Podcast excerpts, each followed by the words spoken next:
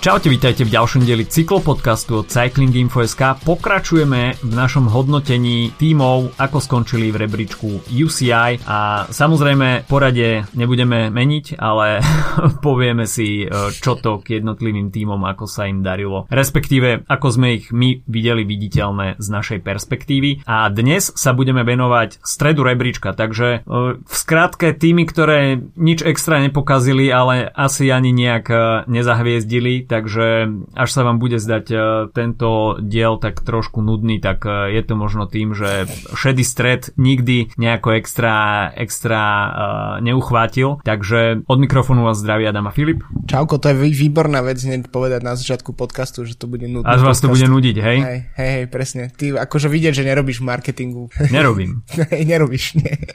Ale možno ušetríme niektorým ľuďom čas, vieš, že proste keď má náladu na niečo, čo bude wow, tak môžete to vypnúť hej, lebo šedý stred. Na, na druhej strane, na druhej strane tu sa môžeš podľa mňa zahlbiť viac do toho, že čo vlastne bolo ne tak, akože tak ako v minulom dieli a tam ďalšom, keď budeme hovoriť o Jambe a UAE a podobne, tak zase tam nemáš ani moc čo hovoriť, lebo povyhrávali čo sa dalo, vieš, že, vieš, hodnotenie Jamba, no hej, vyhrali Tour de France proste, vieš, super. no tak sa poďme pozrieť, že aké výsledky musí mať tým, ktorý skončí v strede, že sa nemusí obávať, že bude príliš na očiach a že sa nemusí ani obávať že bude v nejakom zostupovom pásme. Aj keď tohto ročný rebríček toho nebude úplne príkladom, pretože začneme rovno týmom, ktorý nielenže bol namočený do toho zostupového pásma, ale nedokázal sa z toho zostupového bahna e, ku koncu roku vyhrabať. No a reč je o 14. týme rebríčka roku 2022 a to je Loto Súdal, ktorý e, bohužiaľ pre nich e, stráca World Tour licenciu a to i napriek tomu, že normálne by som neveril, že tento tým mal za tento rok 25 víťazstiev. Keď sme si hovorili o nejakej Astane, ktorá skončila na úplnom chvoste s 5 víťazstvami, tak 25 to je proste 5 násobok. Napriek tomu uh, Loto Súdal zostupuje a uh, samozrejme príčin je viacej, hoci tento rok nazbieralo najviac bodov v rámci toho uh, trojročného uh, obdobia, ktoré sa počítalo uh, na konci tejto sezóny, tak e, minulý rok skončili na 19. mieste v hodnotení tímov a v roku 2020 to bolo 15. miesto, e, ale s najnižším počtom bodov za e, toto kumulačné obdobie, takže ani 25 víťazstiev za tento rok nestačilo, ale samozrejme treba dodať, že väčšina tých víťazstiev prišlo na pretekoch najnižšej kategórie a z tých 25 boli iba dve World Tour víťazstva. Áno, ale celkovo, to je inak môj obľúbený rebríček je počas víťazstiev na týmy v sezóne, tak uh, celkovo, keď si vezmeme World Tour týmy alebo World Tour a Pro, um, uh, pro týmy, tak uh, v podstate skončili na 7. mieste v rámci roka. Uh, predbehli aj uh, povedzme Bahrain, Trek, Movistar, ďalšie týmy, o ktorých budeme sa baviť uh, v najbližších minútach. A čo by som tak porovnal možno s minulými, s tým minulým dielom, kedy sme mali to tak rozdelené viac menej na uh, týmy, ktoré boli uh, kvalitatívne povedzme úplne úplne mimo, tak ako Astana a podobne a potom tie týmy, ktoré boli ako keby v rebríčku nízko, nízko, ale mali tam nejaký prístup kvalitnej alebo zaujímavej budúcnosti, ako je napríklad Bike Exchange alebo mm-hmm. IF,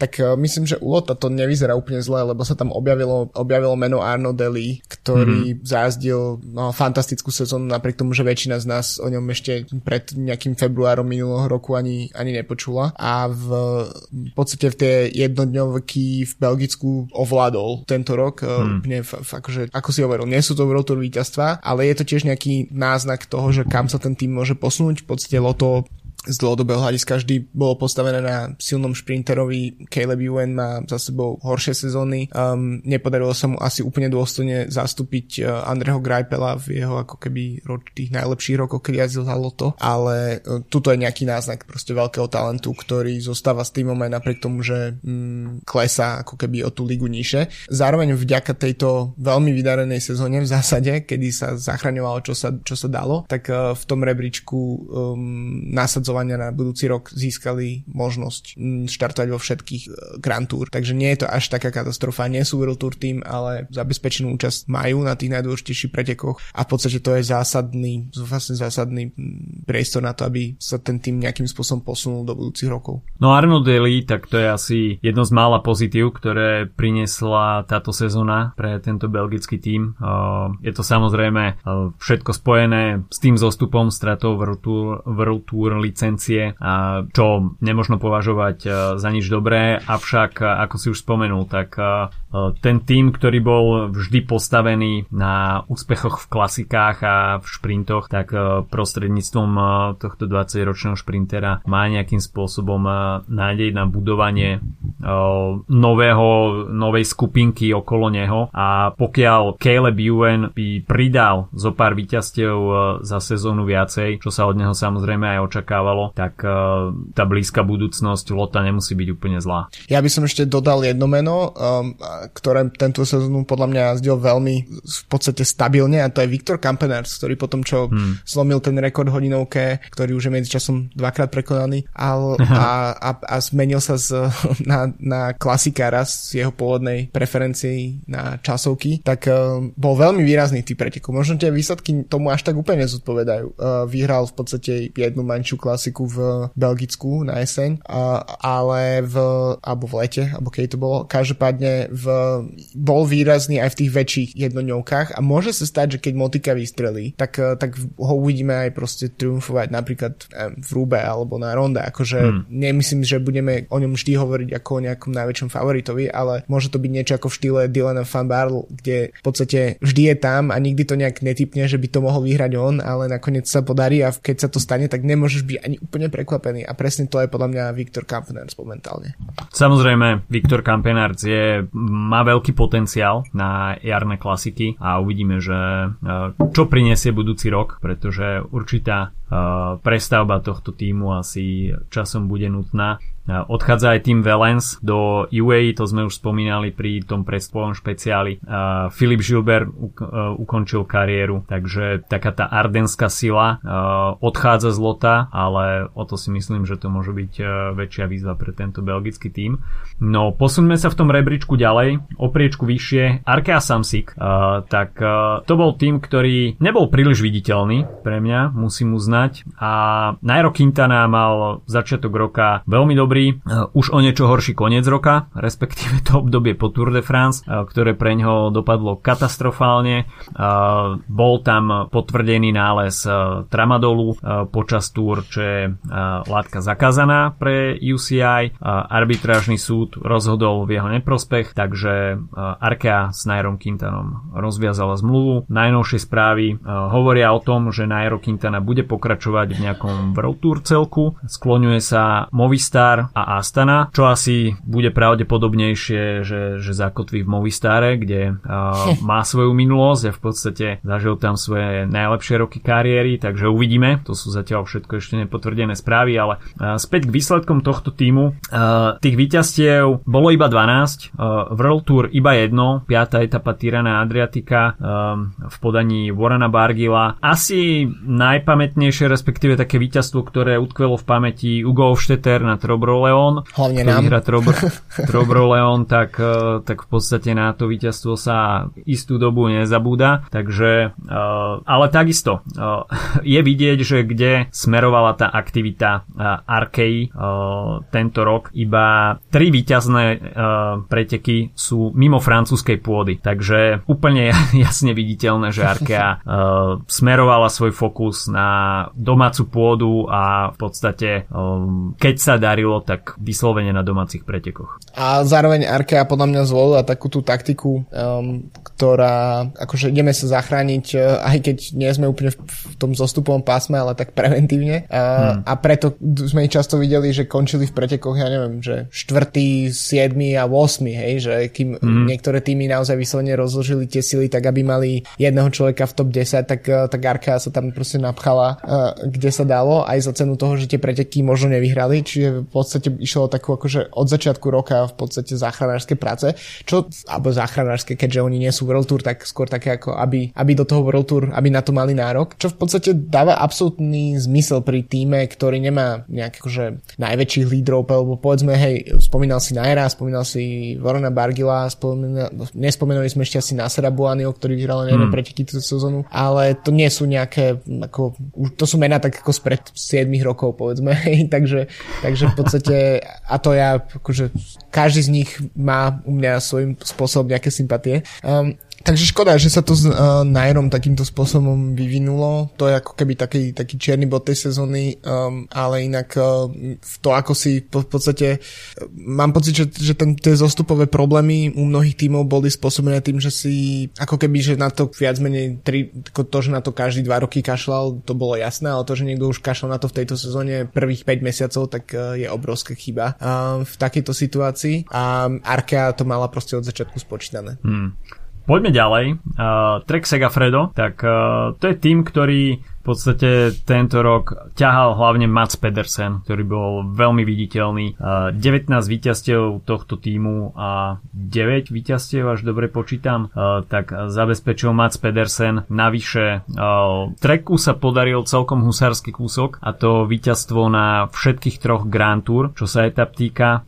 Na Gire vyhral Giulio Ciccone s pamätným zahodením okuliarov do publika na, na cieľovej páske. A na Tour de France sa podaril podarilo zvíťaziť Macovi Pedersenovi a tri etapové víťazstva pridal aj na Vuelte, takže čo sa týka toho Grand Tour pôsobenia, tak uh, možno to považovať za veľké výsledky. Ešte, uh, prepač, ale Chlampe López bol hrozne dlho v uh, rúžovom áno, drese. presne tak. Už trošku menej viditeľné to bolo na poli jarných klasík, kde Jasper Stuyven nedokázal priniesť nejaké úplne oslnivé výsledky a dá sa povedať, že najlepším výsledkom bol, bolo štvrté miesto na Chent ve Velgeme, takže taká možno trošku zmiešaná sezóna, Trek predsa len patrí k týmom, ktoré po minulé roky pomýšľali na výsledky v tých jarných klasikách. Tento rok sa na jar príliš nedarilo, ale myslím si, že si to plnohodnotne vynahradí nasadili na Grand Tour. To Trek je podľa mňa taký, to je vyslovene ukážka týmu, ktorý je proste zo stredu tabulky. To je, to je tým, eh, to je akože, eh, je to podľa, v podstate tým, ktorý, ako hovoríš, majú Matsa Pedersena, ktorý dokáže priniesť 9 víťazstiev v sezóne, aj napriek tomu, že nie je úplne čistokrvný šprinter. Možno keby naozaj mali v zostave niekoho čistokrvnejšieho, tak by ich bolo viac. Ale je to tým, ktorý vidí, že aj že ide do únikov, aj tam sú ľudia ako neviem, Quinn Simmons, kto, alebo aj Pedersen, ktorý proste keď veci sa uložia dobre, tak uh, majú na to, aby vyhrali nejaké klasiky uh, a zároveň v podstate, čo sa týka Grand Tour, tak uh, je to hlavne postavené na starnúcej sile Bauke Molemu, ktorý hmm. je akože veľmi konštantný, ale nikdy nie je najsilnejší jazdec a potom sa raz za čas presne stane to, že niektorý z tých jazdcov pre, prinesie proste neuveriteľný výsledok, ako, ako, proste, ako, to, ako sa to podarilo uh, Stojmenovi uh, na Sanreme, ako sa to podarilo, podarilo Molemovi na uh, Lombardii pred pár rokmi, ako sa to podarilo Pedersenovi na majstrovstvách sveta, aj keď to samozrejme nie je v drese treku, ale tak uh, vieme. A, ale zároveň proste vidíš, že to je jeden z mála World Tour tímov, ktorý naozaj akože postaví skoro každý druhý, tretí deň do úniku na, na, na Grand Tour jazdcov do, do úniku tak, aby, aby jazdili vpredu. Vidíme Elisonda často vpredu, vidíme Squinša, um, takíto, takíto jazdci naozaj sú, sú, sú viditeľní a um, to je podľa mňa pre ten tým fajn. Takže je to podľa taký, tak, taká ako je zostava vyrovnaná tohto týmu, tak, eh, tak si myslím, že to bude aj v ďalších sezónach vyzerať, že nevyzerá, že by tam niekto mal niekto extrémne vypáliť, ale skôr si držať taký príležitostne veľké výsledky. Som celkom zvedavý, ako sa bude dariť uh, tiež českej stope v tomto, tomto týme, mm. keďže uh, Matias Vácek je tam od tohto, tento rok ako stážista od budúcej sezóny um, ako plne, pl, plne hodnotný jazdec, tak uh, ja on tiež si zaznamenal v podstate World Tour víťazstvo, aj keď ešte v drese Gazpromu, čo je tiež zaujímavé. Takže um, celkom podľa mňa tak presne tak, stred tabulky, to je track. No, stred tabulky, myslím si, že so stredom tabulky môžu byť spokojní tento rok v Movistare. Uh, opäť z toho bola sezóna viac menej anonymná a asi najväčšiu mediálnu pozornosť zabezpečil Alejandro Valverde, ktorý už od začiatku sezóny šlapal ako dobre namazaný stroj, hoci teda bolo od začiatku sezóny jasné, že je to na 99,9% jeho posledná sezóna, čo sa potvrdilo na konci sezóny, takže no. uh, Alecha... No. Myslíš si, že by o tie japonské kritéria, respektíve azijské ešte, tak ešte trošku neviem či, si, neviem, či si videl tie správy, ktoré boli o tom, že zostáva v Steamom ako v nejakej poradnej pozícii a bude s nimi trénovať a neviem čo. Podľa mňa v apríli je späť. neexistuje, že bude len tak si trénovať s tým týmom a nebude ho to proste trhať, aby niekde nastúpil na aspoň na nejakú klasiku Mursiu alebo na niečo proste v tomto štýle. Stavím sa, že licencia bude ešte platná a že proste v jednom momente ho proste zrazu vidíš znova na Pro Cycling Stats, vieš. No uvidíme, ako toto by som si rád pozrel, takýto comeback. Uh, to by bolo ešte skoršie ako, ako mal Lance Armstrong, ten tam mal aspoň pár rokov pauzu, ale, ale v prípade Alejandra Valverdeho, že by išlo 4 mesiace a už by ho proste cukalo niekde v aute tímovom. O 4 že... mesiace bude mať podpísanú tr- trojročnú zmluvu ďalšiu.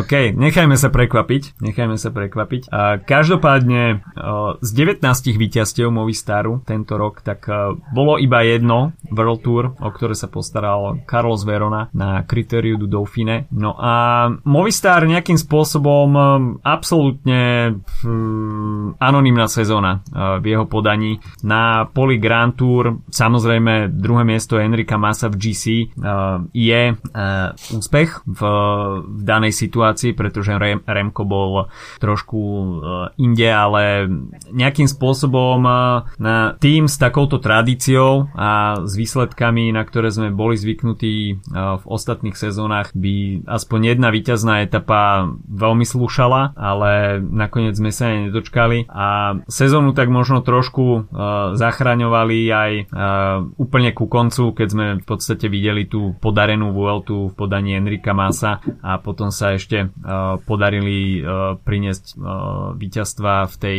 neskoršej italianskej jeseni. Enrik Mas tam vyhral Giro Emilia, no a Grand Piemonte vyhral Ivan Garcia Cortina, ktorý takisto sme možno od neho čakali trošku väčší vietor na jednodňovkách a jarných klasikách a v podstate si nejakú tú reputáciu zachraňoval na poslednú chvíľu podstate myslím si, že čo sezónu naozaj zachránilo v tomto prípade pre Movistar je to, ako sa zobudil Mas po veľmi nevydarenom mm. túr a ako, ako zajazdil Vueltu a následne talianské jednoňovky, kedy naozaj ku koncu, keď akože, keby mi niekto povedal na začiatku roku, že sa budeme normálne reálne baviť to, že spolu s Pogačarom bude najväčším favoritom na Lombardiu, tak uh, by som si povedal, že hm, jasné, že španielské PR proste od Movistaru. A, ale tak Movistar je proste Movistar ale myslím, že každému, kto sledoval série Netflixovského dokumentu uh, o tomto týme, tak musel ten, ten tým, anarchistický tým proste prirásť uh, k srdcu. Myslím si, že najväčšia hviezda po odchode Valverdeho je jednoznačne um, Uh, ktorý, z, ježiš, ktorý, ktorý z nich to je ten uh, taký ten trošku tučnejší šedivý uh, tímový um, športový riaditeľ. Á, uh, no, uh, no, počkaj, máme tu menoslov? Máme, uh, ale neviem, ktorý si, každopádne, takže... Uh, takže, hej, to je podľa mňa pre mňa najväčšia hviezda, ale v podstate som chcel inak využiť Movistar, lebo povedal si všetko na to, aby som, uh, som myslel, že to nejakým spôsobom, uh, myslím, že ide o Jose uh, Vincenta Karsiu a Kostu, ak, ak pozerám podľa fotiek. Mm-hmm. Uh, takže to je pre mňa najväčšia hviezda Movistaru. Uh, každopádne uh, chcel som to nejak prepojiť s tým, keďže si povedal všetko, že Uh, som bol po dva a pol roku si pozrieť živú cyklistiku. Uh, cez víkend bola Liga majstrov na drahe v Berlíne. Ah. Um, a som myslel, že ako to, ako to proste pekne zaobalím, že nebudem sa tu rozprávať o Movistar sezóne, ale poviem, ako som bol, pretože tam jazdil tiež uh, uh, Mora, ale zistil som, že Mora už není v Movistare nejaký čas, takže uh, videl som, ako padol uh, počas, uh, počas Scratchu, tuším. Každopádne um, celkom dobrý zážitok po, po toľkých rokoch. V podstate posledný krát, keď som bol na, na pretekoch na dráhe, to bol v, v prelom februára, marca 2020 uh, a teraz po, po, po, po, toľkých, po toľkom čase, tak uh, som bol opačiť nový, novú ligu majstrov. Um, celkom podľa mňa v pohode ten systém, um, pre najmä pre ľudí asi, ktorí nesledujú um, dráhu nejak intenzívnejšie, pretože tie, v podstate sa tam striedajú len 4 disciplíny uh, a snažia sa trošku zvýšiť tempo tých prete, pretekov, neviem, ak ste niekedy sledovali prenos z dráhy alebo boli sedieť dnu počas 6 dňovej alebo po nejakých majstrovstiev, tak väčšina času je to proste naozaj čakanie na ďalšie preteky. A tu sa aj skrátili tie dlhé preteky ako Scratch, zároveň proste sa snažia, aj to je vidieť, majú vyslovene ľudí na dráhe, ktorí vyhaňajú uh, jazdcov von po tých, po tých kole, aby keď robia tie kolečka, mm-hmm. po, aby im proste znížili rýchlosť na, dostatočne na to, aby mohli výsť von, tak bol, je vyslovene, že majú tam ľudia, aby vyhaňali, aby sa držali nejakého timetable, takže celkom naozaj, že pozitívny dojem z toho. Um, a je to tiež také, že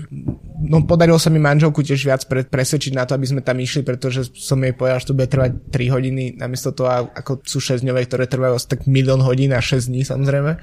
Tak, uh, takže odporúčam, keď má niekto možnosť v Paríži, myslím, tento, tento víkend a potom ďalší v Londýne dvojak, tak uh, je to celkom zaujímavý formát. No a skôr než sa dostaneme k posledným trom uh, týmom, ktoré si rozoberieme dnes, tak mali coffee break s partnerom nášho podcastu Slovenskou pražiarňou Kofeín. No a paradoxne dnes sa nebudeme veľmi baviť o káve samotnej, hmm.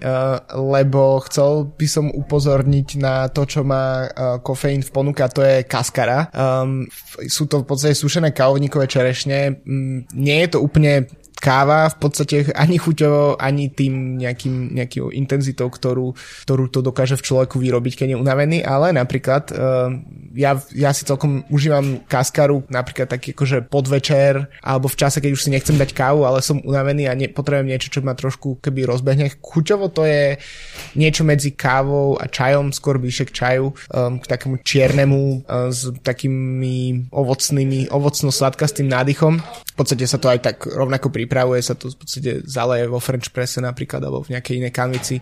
Um, povedal by som, že vriacou vodou, lebo ja som laik, ale určite keby ma počul uh, Peťo Sabo z kofeínu, tak by ma určite zahriako, že nemôžem vriacou vodou to zalievať. Um, a, takže, takže si myslím, že, že aj možno aj pre, pre, pre aktívnych cyklistov, keď, ktorí sú síce zvyknutí na 50 kaviček denne, tak, tak možno celkom zaujímavá zmena a odporúčam teda si to kúpiť na kofeín.sk, teda c o f f e e in.sk, kde inak v týchto dňoch sú aj nejaké uh, Black Friday alebo Black Coffee Friday akcie, ktoré nemám úplne naštudované, ale určite keď sa zahlbíte do tejto stránky, tak nájdete niečo zaujímavé, čo sa oplatí.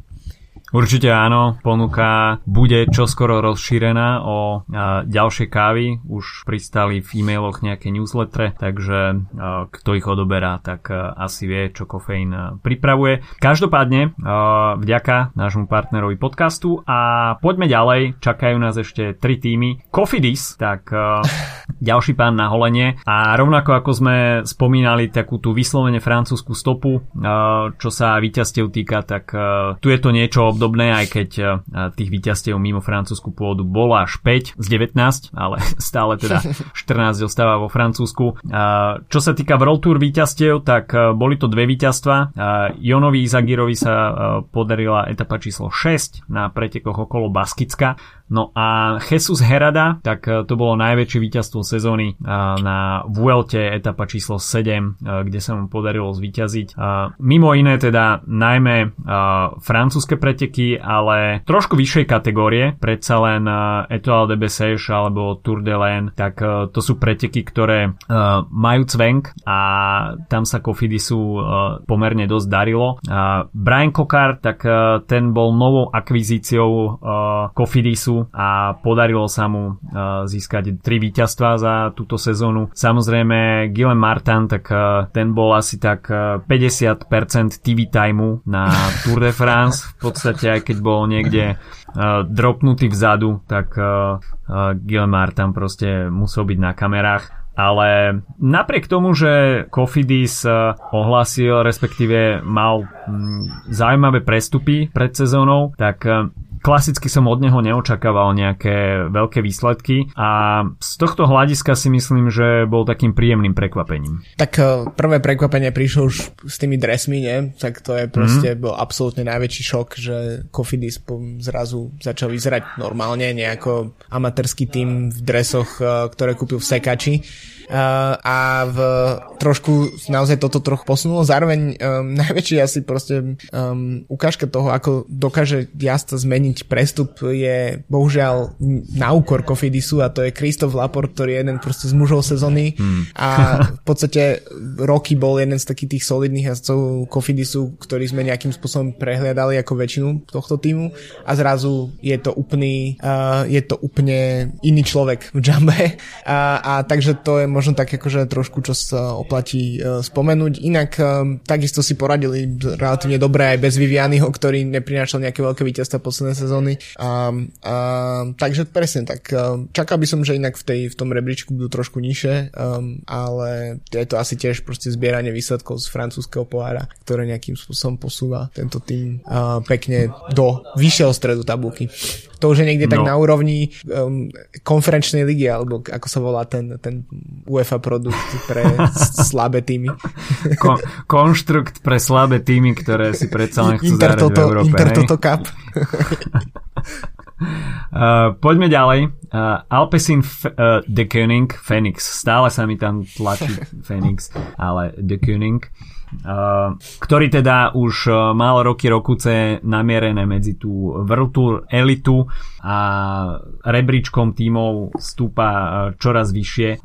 Tým, ktorý bol kedysi vyslovene obmotaný okolo prsta Mate van der Pula, tak to už dávno neplatí a dá sa povedať, že 34 víťazstiev túto no. sezónu, no. čo, je, čo je kvantum, áno. A, tak e, Máte van der Poel už zohrával uh, iba zlomok uh, tohto čísla, aj keď nutno dodať, že pokiaľ zvíťazíte v, v belgickom týme na ronde, tak uh, nič viac sa nedá očak- uh, považovať za väčší výsledok. No a tento výsledok priniesol práve Máte van der Poel, ale uh, hlavné body teda prinášali šprintéry uh, na veľké prekvapenie. Mm. A, Jasper Philipsen a Tim Merlier, aj keď uh, Jasper Philipsen bol viacej viditeľný túto sezónu, Tim Merlier uh, na druhú stranu uh, odchádza do konkurenčného quickstepu, takže ale Jasperovi Philipsenovi na budúci rok pribudne Caden Groves, takže tá šprinterská sila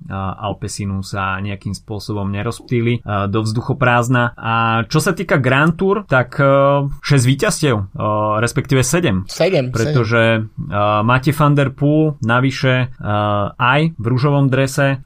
Ďalšie etapy tam pridali Stefano Oldano a Dries de Bond, takže sa to pekne pekne rozdelilo do celého týmu počas Gira, no na Tour de France, tak tam samozrejme hviezdil Jasper Philipsen, no a Jay Vine sa predviedol vo veľmi dobrom svetle na Vuelte, aj keď teda po sezóne opúšťa Alpecin a zlákali ho trošku Peňažky. vyššie cifry na výplatnej páske v UAE, ale z chlapca, ktorý jazdil ešte pred pár mesiacmi na trenažeri, nezle. Presne, tak to samozrejme je úplne v poriadku, keď niekto ide za, za lepším, keďže aj z jeho pomerne úprimných rozhovorov vieme, že jazdil viac menej za niečo ako minimálnu mzdu, ktorá hmm. bola znásobená bonusmi za víťazstva, takže aj o to viac uh, bola tam tá motivácia vyťaziť. Podľa mňa tá transformácia tohto týmu je jeden z takých najpozitívnejších, jedna z takých najpozitívnejších prípadových štúdí v, v rámci pelotónu, pretože hmm. naozaj, že 3 roky dozadu alebo koľko, tak uh, to bol Matej van der Poel a pár nejakých proste ľudí okolo neho. Um,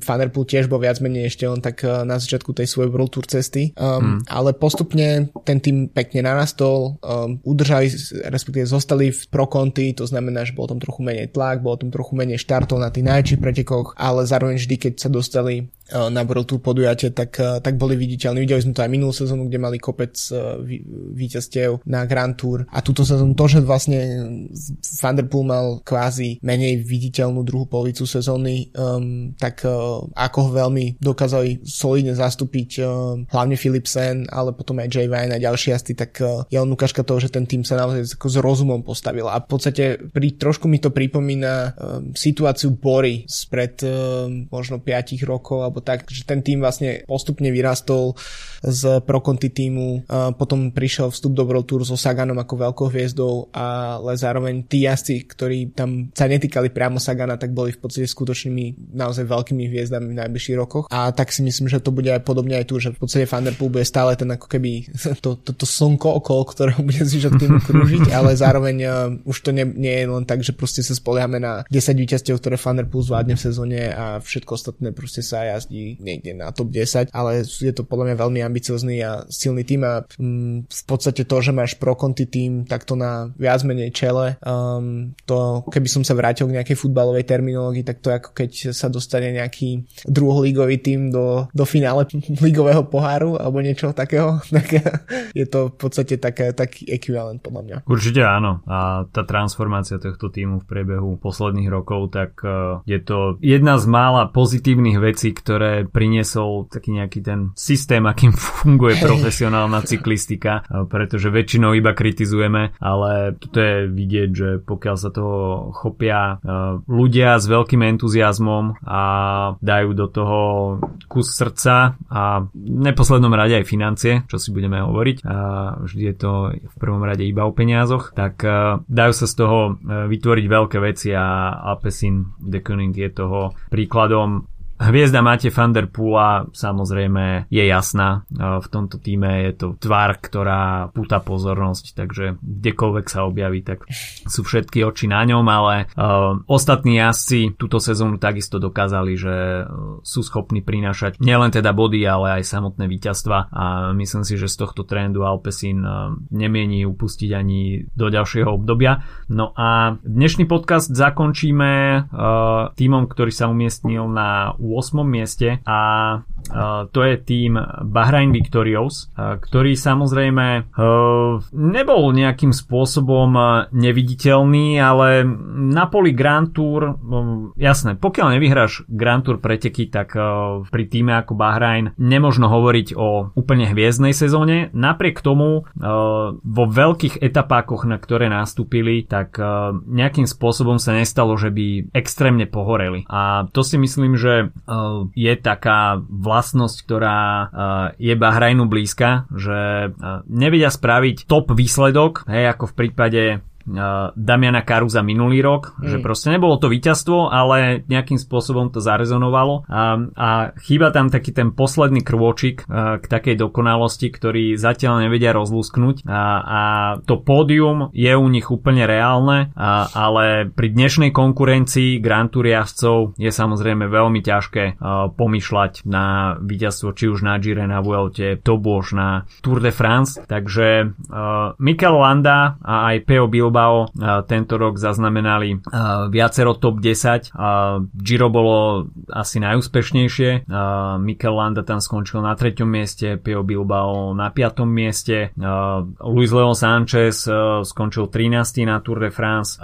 Takže toto možno považovať za úspech tých World Tour víťazstiev bolo pomerne dosť a prinašali ich jednak Phil Bauhaus, ale najväčším víťazstvom jednoznačne Matej Mohorič na Sanreme. Som si myslel, že, že ako dlho dokážeš rozprávať Že na to zabudnem, hej? hej vlastne, že koľko dokážeš hovoriť o Bahrajne túto sezónu bez toho, aby si spomenul jeden výsledok, ktorý práve po mne si dajú na um, do v headquarters týmu bude mať proste plagát, ako Mohorič vyhráva uh, Sanremo. Myslím, že nič iné z tejto sezóny sa tam až tak uh, nebude tlačiť. Uh, tak to bolo veľké víťazstvo, bolo to v Myslím, že to bol najsilnejší moment pre Bahrain túto sezónu. Možno tiež treba si naozaj spomenúť na to, že um, Bahrain mal rok dozadu 2021 neuveriteľnú sezónu, hmm. um, kedy fakt, že bol mimo tých, uh, tých úplne najväčších tímov, tak bol najaktívnejší, mal kopec víťazstiev naozaj. A túto sezónu to možno trošku už, buď sme to už od neho čakali, alebo to nebolo až také výrazné, uh, ale stále proste je to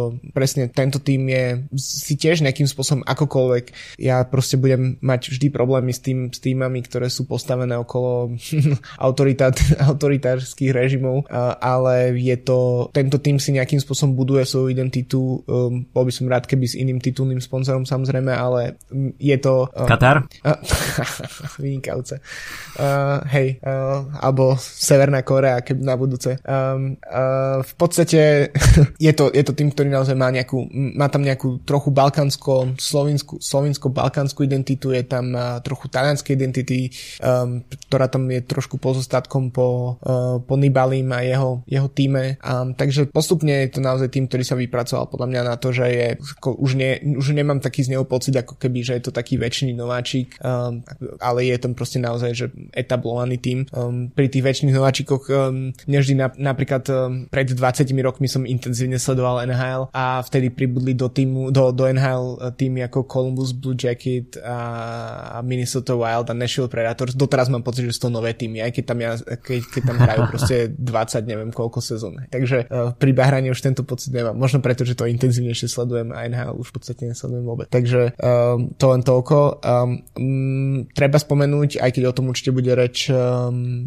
keď budeme sa baviť o dôchodcoch, uh, Sonny Colbrelli, um, mm. to bol tiež akože veľmi silný moment túto sezónu, kedy v podstate skolaboval po finiši na um, to bolo v Katalánsku, Katalánsko. Mm-hmm. áno, keď prehral s uh, Matthewsom a mm. následne skolaboval um, a momentálne je nutený ukončiť kariéru. Um, takže zostáva pri týme v nejakej konzultátskej úlohe, mm-hmm. ale um, je to v podstate trochu tiež taký príbeh, že na jednej strane to veľmi smutné, keď um, zdravotné problémy ťa takto akože odsunú, na druhej strane je to jazdec, ktorý v podstate na konci kariéry vyhral Rube a to si môže povedať málo kto, že v podstate naozaj že končí kvázi na vrchole, aj keď z donútenia.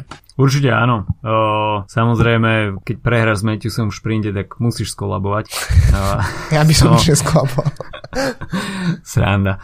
Uh, každopádne, škoda Sonnyho Colbrelliho, uh, ale uh, lepšie ukončiť kariéru takto na vrchole, ako, ako potom nejak anonymne sa vytratiť vplyvom nejakých zdravotných problémov, uh, na základe ktorých už nemožno uh, dosahovať nejaké väčšie výsledky. Takže uh, okrem teda uh, Pea Bilba a uh, Mikela Landu, ktorého sme už spomenuli, tak uh, sa darilo aj Dylanovi Teusovi, ktorý potom prestúpil do Izraelu, keďže už dovršil vek 30 rokov, tak e, má na to nárok.